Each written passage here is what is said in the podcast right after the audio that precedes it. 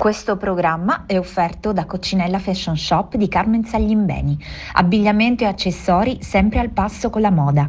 Pelletteria uomo e donna Alviero Martini, Axel, Pelletteria uomo Vespa, Ruote 69, Tudi Trussardi, accessori moda lui e lei e articoli per la casa. Coccinella Fashion Shop si trova all'interno del centro commerciale Sceva Shop, via Torrente Portosalvo 44 a Santa Teresa di Riva.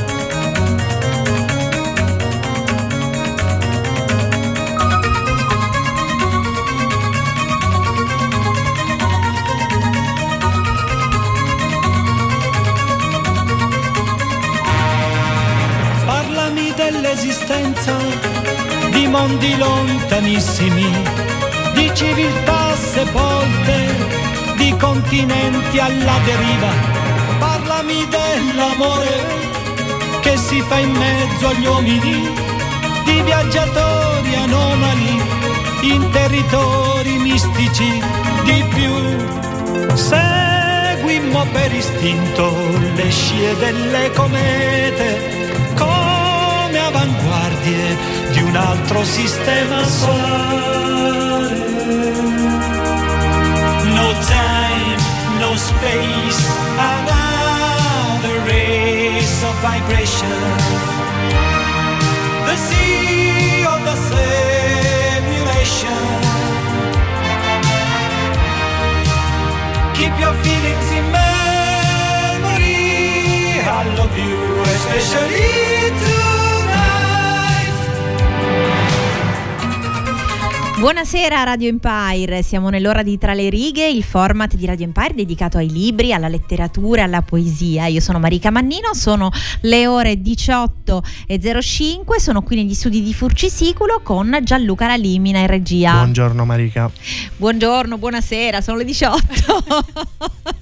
Sono abituato All- la mattina, ecco, ecco, ecco. Allora, oggi vi faremo viaggiare nello strano e contemporaneo mondo dei senza, senza lattosio, senza glutine, senza uovo, senza olio di palma, ma No, non vi siete sintonizzati su un programma che parla di alimentazione, ma della possibile relazione tra noi e alcune visioni dell'arte di questo secolo e come queste abbiano molti aspetti legati alla logica della globalizzazione, del consumismo, dell'individualismo, della furia delle mode.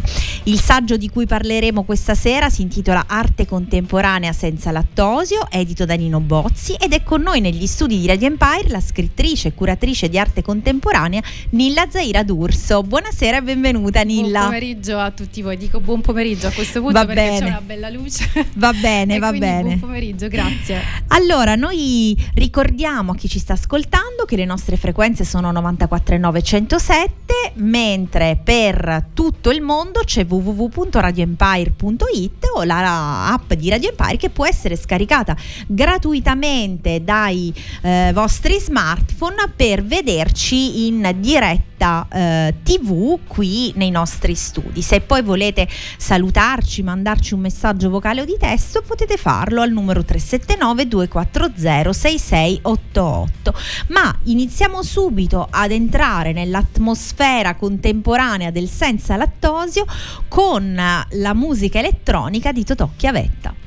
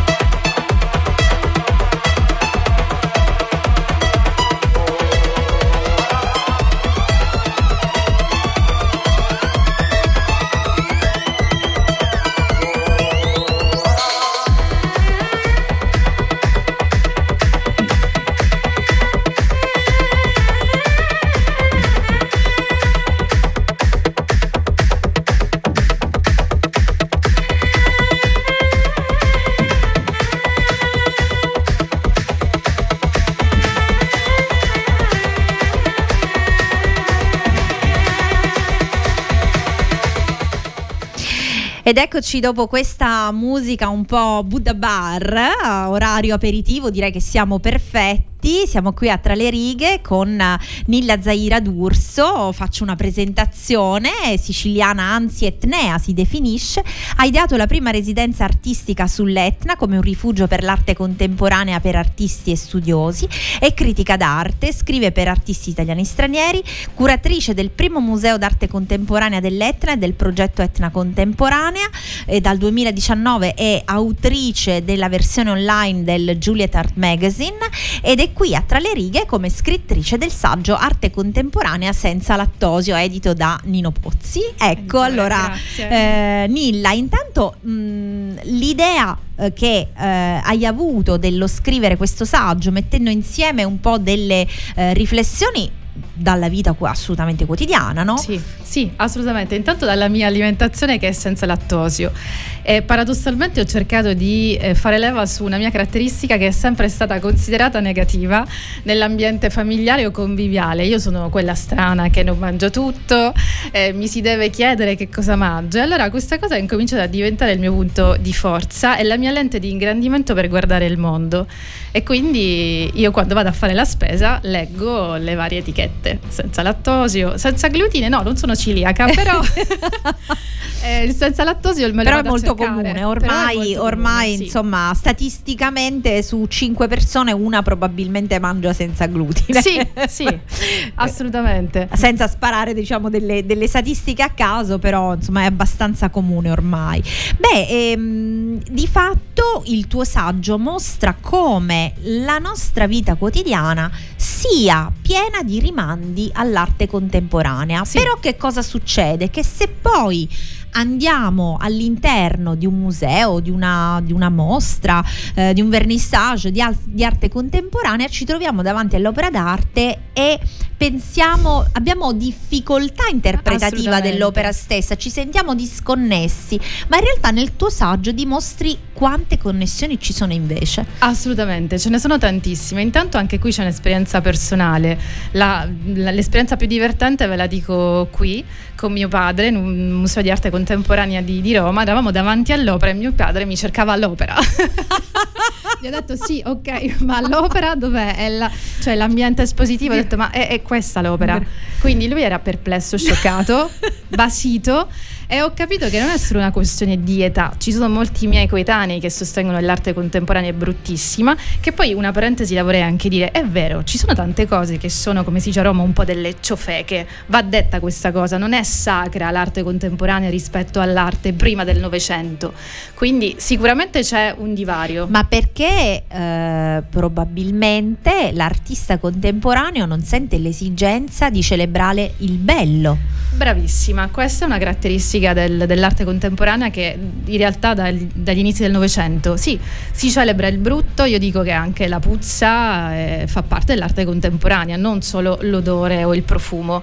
E comunque il nostro mondo, se ci facciamo caso, è fatto di, di puzza. Scusate se la metto in questa metafora, però l'arte si occupa del nostro tempo e quindi il nostro tempo è fatto anche di, di cose belle. Ci sono anche artisti che lavorano sul, sento- sul senso della bellezza e dell'armonia. Ce ne sono tantissimi e sono anche bravi. gravi. Ce ne sono anche altri che lavorano denunciando le nefandezze del mondo, le cose orribili, e le puzze, quindi è chiaro che l'arte contemporanea si occupi anche di questo, però non lo dico io, già dall'inizio del Novecento è così. Quindi è una cosa che io riporto è alla conoscenza di, di tutti ovviamente, perché a me interessa, io dico sempre che il mio lettore ideale è quello che accompagna la persona eh, in un museo di arte contemporanea, magari scocciatissimo di entrare in questo posto, magari vuole cercare subito il coffee bar o l'uscita e poi a un certo punto magari si può anche interessare. Ecco, a me interessa molto questo lettore potenziale, Quindi- cioè quello che sfugge dai musei. Quello che sfugge dai musei e che invece potrebbe rimanerne affascinato. Affascinato, sì. Sì. Ecco, e allora eh, noi intanto continuiamo con la musica di Tra le righe, scelto dalla playlist personale di Nilla Zaira Sì. D'Urso e dopo parleremo eh, di arte contemporanea strano, di arte che ha fatto scalpore come l'orinatoio di Marcel Duchamp. Duchamp, come no, certo.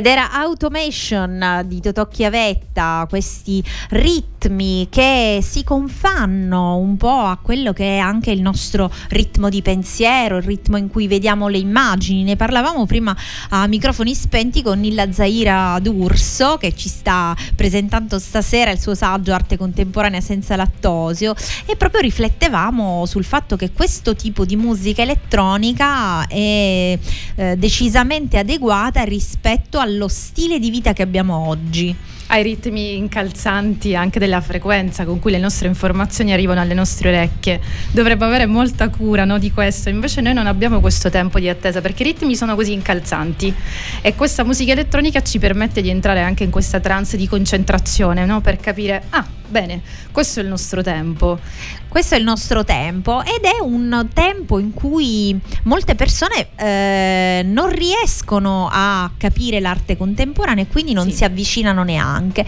Il tuo, il tuo saggio però eh, sta eh, avvicinando, e questo probabilmente era anche il tuo intento, sta avvicinando gente comune ehm, ad affacciarsi a questo mondo con curiosità. Prima mi raccontavi che il tuo assicuratore oppure un pizzaiolo che sì. conosci si sono eh, interessati al libro e che hanno scoperto quello che poi eh, è stato diciamo un, um, uh, un, innovatore nel mondo dell'arte contemporanea quale è Marcel Duchamp. Duchamp. Sì, assolutamente. Infatti mi ha stupito sentir dire Marcel Duchamp da questo assicuratore che veramente con grande autenticità e stima mi ha detto ma ho scoperto anche quest'uomo che chiaramente nel mondo dell'arte o mh, accademico, universitario, dire Marcel Duchamp e eh, pronunciare delle parole chiave che aprono a un discorso sull'arte già ai primi del Novecento. E noi siamo dentro questo grande equivoco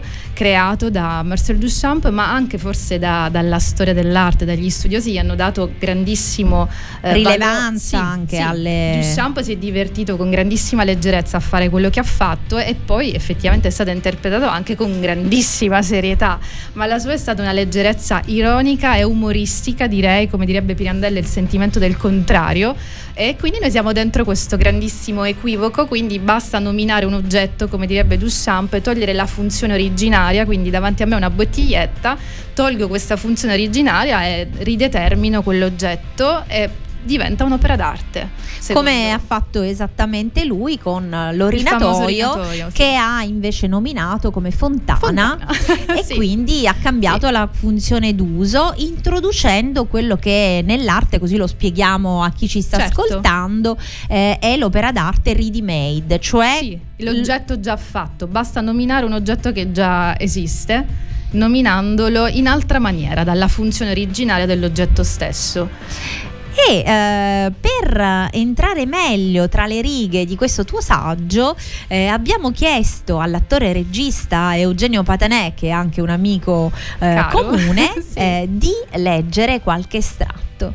Siamo nell'epoca del narcisismo esponenziale dove l'immagine del proprio sé non riesce a liberarsi dal dominio di perfezione e di quella bellezza fatta di sorrisi e ammiccamenti, al punto da poter anche qui trovare delle ossessioni e dissociazioni costanti tra ciò che appare e ciò che si è.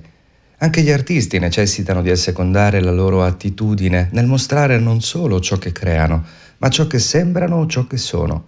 E questo comporta una inevitabile esasperazione dell'uso delle immagini, che colonizzano i mondi mediatici in ogni momento del giorno. Questa abitudine, che ci piaccia o meno, ingloba tutti noi.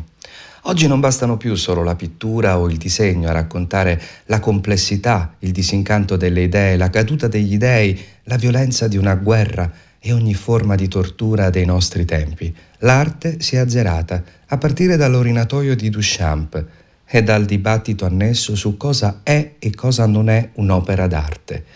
In questo modo essa ha articolato e proiettato le sue membra su tutti gli aspetti dell'esistenza, divenendo corpo, materia, ma anche perdita, disastro, financo assenza dell'arte stessa. E a proposito di corpo, la chirurgia plastica è entrata a pieno titolo nelle case delle persone di tutte le età e senza troppe differenze sociali, in quanto i costi sono abbassati rispetto agli albori. Non importa se un seno sia naturale, basta che sia bello e abbondante, come dire che non importa se un'opera sia vera o finta, importa che si faccia notare con la sua vistosità o la sua bizzarria. Questo è il punto, ed è anche una questione di misure. Se un tempo erano le forme, i tratti del colore o alcune caratteristiche scultoree a raccontare un movimento artistico, oggi invece sono gli zigomi rialzati, le labbra accentuate e i seni rifatti, che corrispondono a un contemporaneo movimento, inconsapevole, di stili, dettati dai chirurghi plastici più che dagli artisti.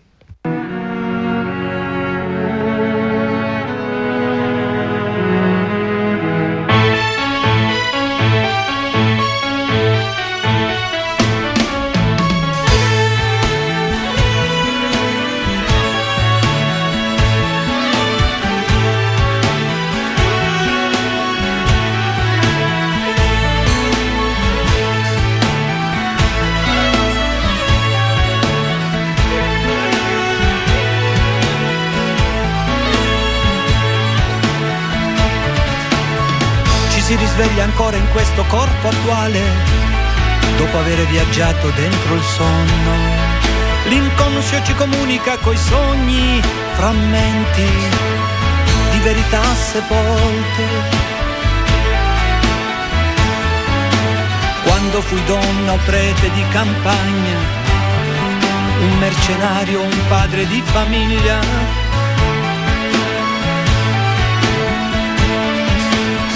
Per questo in sogno ci si vede un po' diversi e luoghi sconosciuti sono familiari.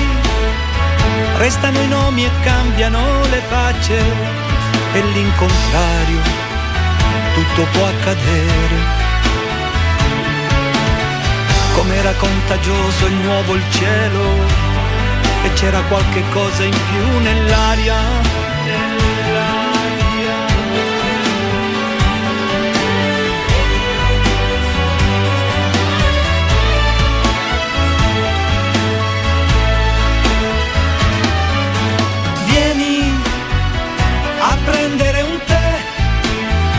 caffè della me.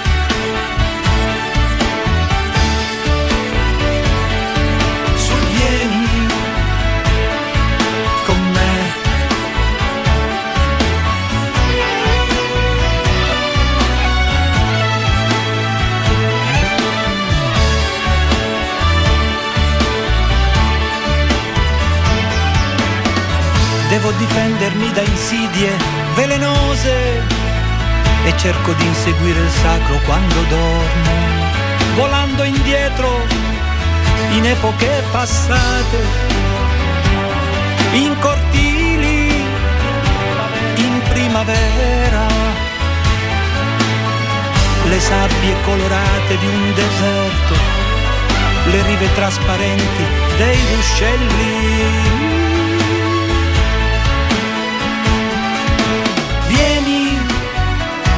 prendere un tè al caffè della Ve.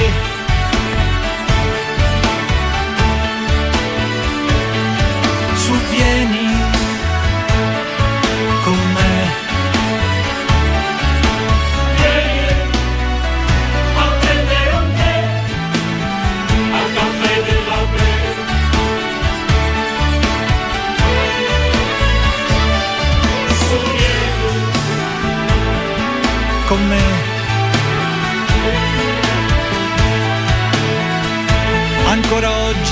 le renne della tundra trasportano tribù di nomadi che percorrono migliaia di chilometri in un anno e a vederli mi sembrano felici. Ti sembrano felici?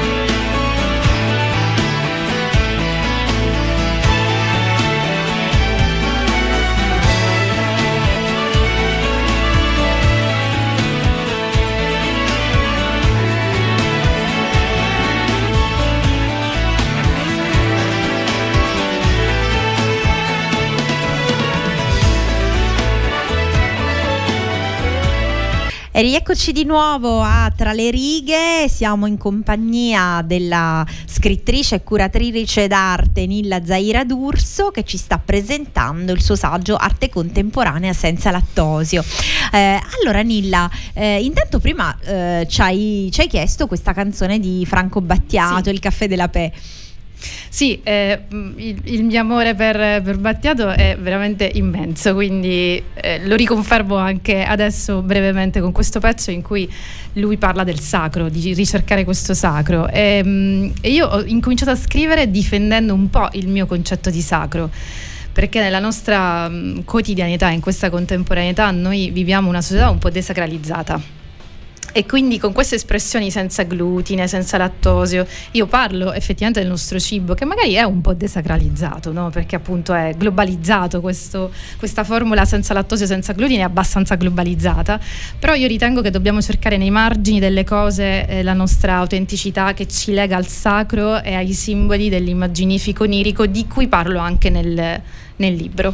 E a proposito di cibo, sì. eh, sempre tornando all'arte contemporanea, eh, vorrei parlare di quella installazione famosissima di qualche anno fa eh, del maestro Maurizio Cattelan che è la banana con lo scotch.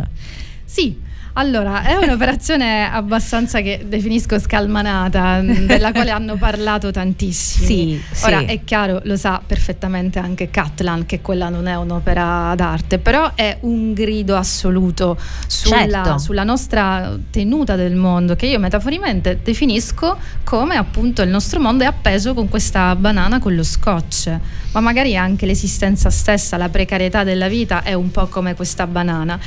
E poi c'è un aspetto che ci lega anche alla banana. Noi siamo più simili a una banana perché la banana è un frutto, sì. quindi appartiene alla, alla, natura e noi siamo umani in questo senso. Quindi è un po' una metafora dell'uomo che eh, in, questa, eh, in, questo mondo sì. contemporaneo è appeso in maniera eh, precaria, sì. potremmo, potremmo dire. Un'opera che ricordiamo è stata abbattuta all'asta per 120 mila dollari e proprio per questo ha fatto, ha eh fatto sì, allora diciamo che Catana qualunque cosa, cosa fa facciato no? ha sempre un valore economico eh, enorme. Quindi ormai, migliaia di dollari. Esatto, quindi sì. lui ormai è dentro questo meccanismo, sì, che tra l'altro sì. è un meccanismo anche finanziario ben costruito dell'arte, del quale io non parlo nei termini proprio precisi certo. finanziari, ma anche quello merita un, una grande attenzione. Eh, però diciamo che di questo però, hanno, hanno, capito bene gli uomini di marketing e ah, comunicazione eh, di Burger King, il famoso marchio, che ne hanno fatto un'operazione di instant marketing, non so se eh, lo ricordate, con le patatine della, eh, della, Burger King attaccate con lo scotch, esattamente come la banana di Maurizio Catteland, con il prezzo 0,9 centesimi, adesso non ricordo, sì, sì, eh, sì, e che quindi hanno utilizzato eh, questa eh, notizia eh, per, per, fare comunicazione pubblicitaria di, un, di, questo brand molto noto. Quindi l'arte che poi eh, diciamo eh, diventa, eh, diventa gossip che diventa gossip che diventa anche una grande menzogna sì. nello stesso tempo perché tra l'altro se ricordo bene Catlan ha dichiarato che lui aveva questa ossessione cioè arrivava in ogni hotel non sapeva effettivamente cosa doveva fare o quale ispirazione doveva in quel momento eh, attuare per ricreare un'installazione. Attaccava con lo scotch nella parete di fronte qualunque cosa. Oggetto sì, che sì. e lui ha le sue ossessioni. E poi tra l'altro è un artista che parla moltissimo anche della morte, della fine delle cose, quindi è un artista sotto questo punto di vista anche cupo, un sì, po'. Sì, non si direbbe, però lo è profondamente è uno dei pochi che affronta certe dinamiche come la morte, la mummificazione, l'omicidio, il suicidio eh, e non solo, come i bambini impiccati. Per te invece l'arte contemporanea è un'enorme possibilità per vedere oltre il buio opaco del presente. Sì, è l'unica cosa che mi connette realmente col presente, con la contemporaneità dell'Icket Nunc, mm. qui ed ora, altrimenti posso anche viaggiare in altri contesti musicali non per forza contemporanei.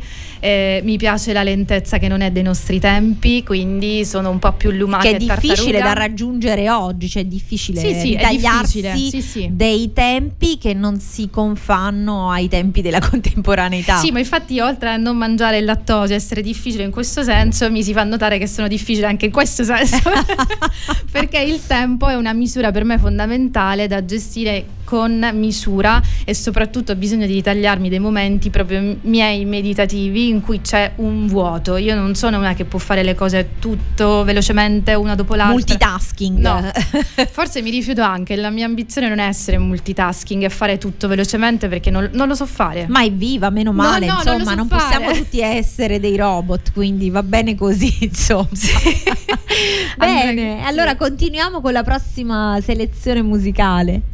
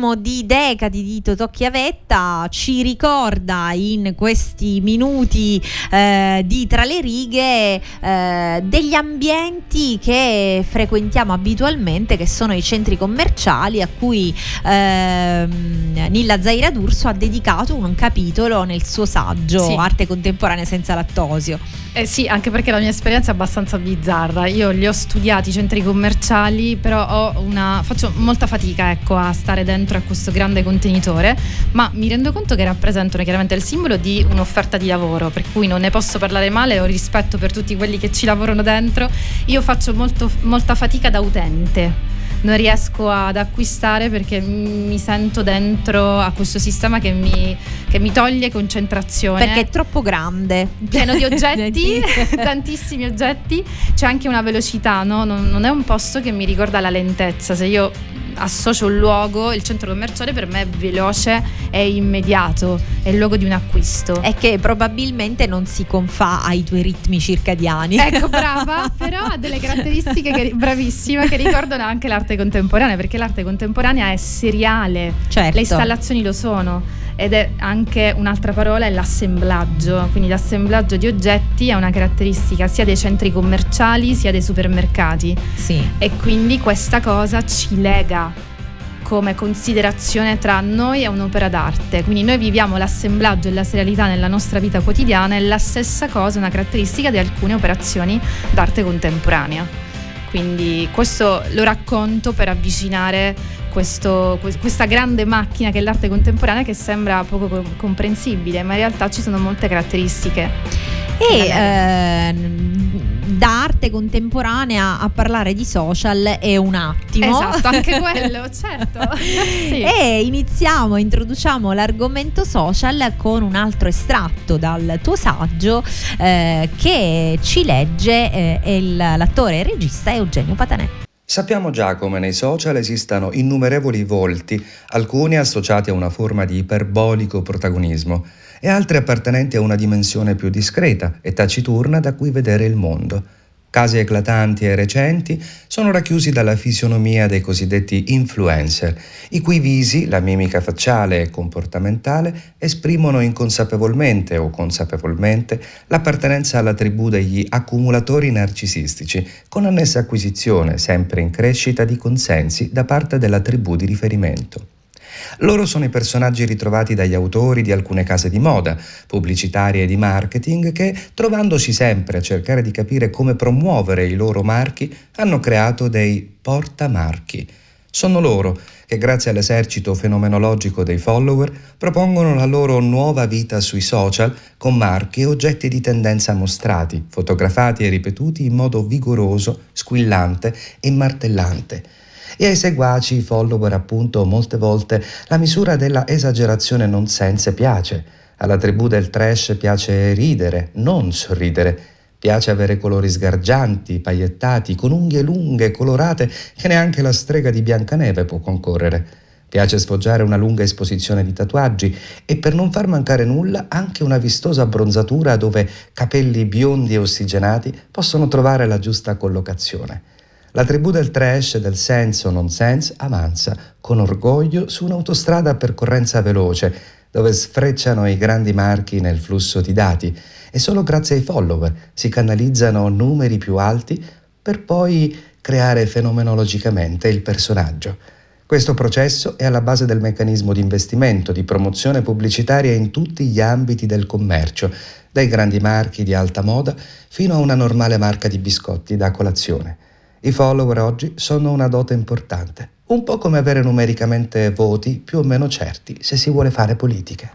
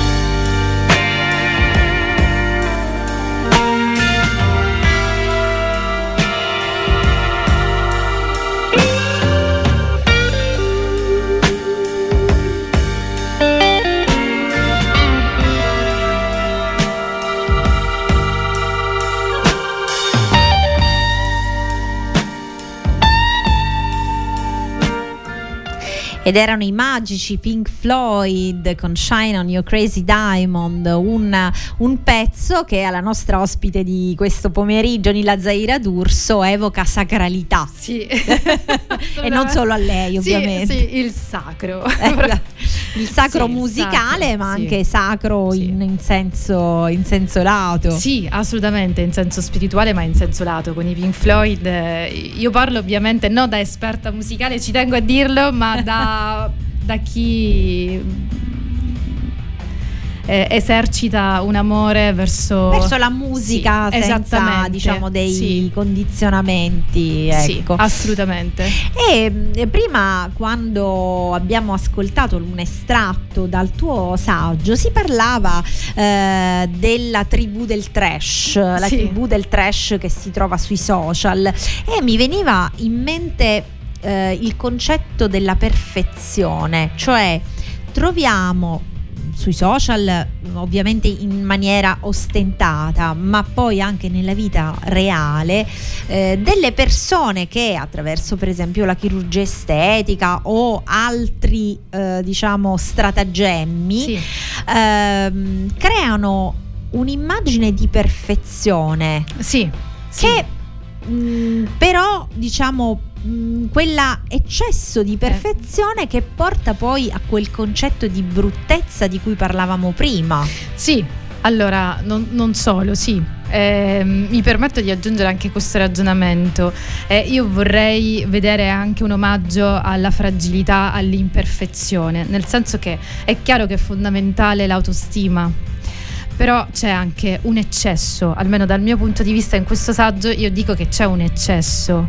E noi siamo dentro anche una schiavitù, bisogna apparire belli, bisogna essere belli, bisogna fare selfie belli. E quindi da una parte dico ma che noia, non siamo liberi, mamma mia, ma non è possibile questa cosa che bisogna sempre essere perfetti. E quindi mi piacerebbe che ci fosse la fragilità che diventa glamour che le sconfitte possono essere davvero occasione per riflettere su quanto invece bisogna trovare la forza interiore, perché comunque bisogna trovarla. Ecco, queste cose io non riesco a trovarle alla mercé di tutti sui social, trovo altro sui social e quindi avevo bisogno di raccontare anche questo. La tribù del trash sì, ma io mi chiedo, la tribù del trash piange e dove sono queste lacrime? È la fragilità Ah. di, di- di un tatuaggio piuttosto che far vedere solo il tatuaggio. Quindi io mi chiedo cosa c'è oltre le cose che vediamo.